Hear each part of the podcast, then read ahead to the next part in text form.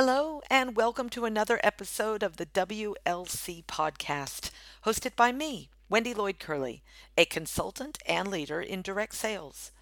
The goal of this podcast is to help consultants and leaders in direct sales and party plan businesses to be more confident, professional, and confident in their business. And yes, I said confident twice. It's available on my team's online training portal, or you can subscribe on iTunes. Now, I like to start my podcasts with a one breath meditation for all of us to take a big deep breath in through the nose and out through the mouth.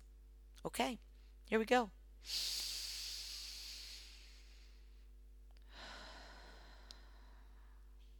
All right, let's go.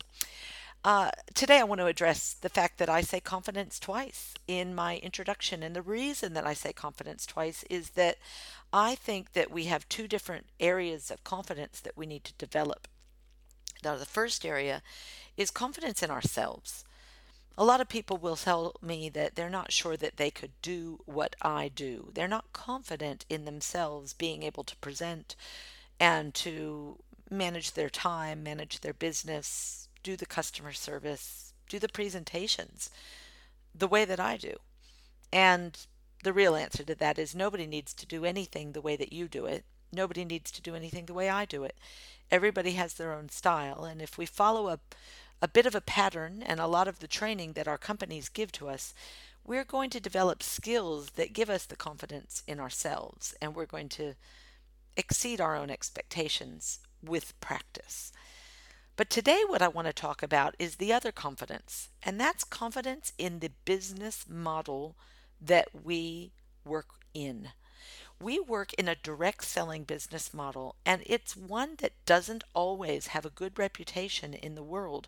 And I think that's partly because the people who get involved in it, number one, don't have the first kind of confidence and try it and don't succeed, and then don't give it a go and don't give it a proper go. But also, they don't have confidence in the business model. And therefore, the people who are receiving the products and receiving the sales pitch from us don't get a good vibe for the way that the direct selling channel to market works. So it all starts with us. I heard a quote from many people actually, but you know, if it's not working, it's all your fault. what I love about that is it means that we're accountable for fixing something that's not working ourselves. We can't blame anybody else for it. We need to look at ourselves. And if the reputation of a direct selling business is not glorious, then we need to look at ourselves and see what we can do to fix that. And one of the things I think we can do to fix that is to be more confident in the direct selling industry. So, what I wanted to talk to you about today is the difference between a retail environment and a direct selling environment. And I believe that this podcast is going to take two different podcasts to get through because I'm really passionate about this. And once I figured out how to be confident in direct selling as a business, uh, my business took off. And so I want to share that with you. I want to give you that pride. So I'm going to use this first podcast to talk to you about a retail environment because we all sell products that could be sold in a retail environment. Even if we sell services like telephony services or utilities or, uh, you know, there's even direct selling environments where you're selling legal services and insurances.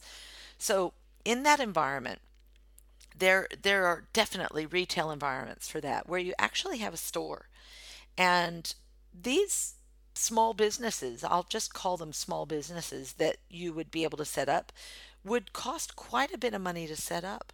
So let's think about what are the expenses that a small business would have if they were to set up a retail environment. Well, the first thing is they need a place to do to do business. So they need a shop or a store. And so they need to find space and find a landlord and rent the space.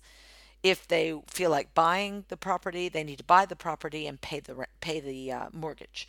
So either way, there's a monthly or a weekly expense to being in an established place.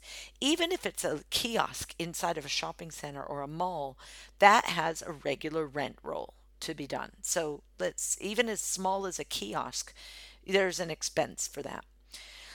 Um, what else needs to happen? You need inventory. And one of the things that we don't do in a direct selling environment is carry inventory. But when you have a store, you have to have inventory. You need things on the shelves for people to look at, purchase, and take away. And so inventory is a really important part. So you need to buy the inventory. But you also need to select the inventory. What are you going to sell?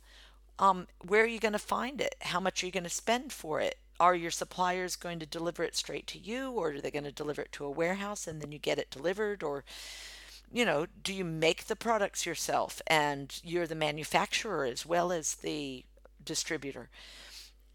My goodness there's so many things. If you're in a you know clothing environment you know where are you going to get them made? How are you going to make sure that the people who are making them are being paid a good quality wage you know, you have to think about who's manufacturing them, what they're doing to the environment, all kinds of really detailed things that go into your product selection.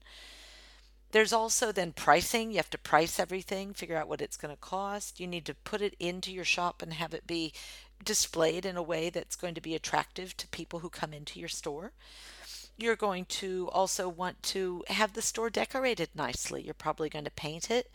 You're going to put some shelves up. You're going to have to buy a desk and put together your your point of sale equipment, whether that's a cash register or, you know, a, a credit card facility or uh, wrapping paper and bags and things to put stuff into when people come. My goodness, there's so many things that you need. Maybe you want some beautiful music playing when people come in, so you need some speakers.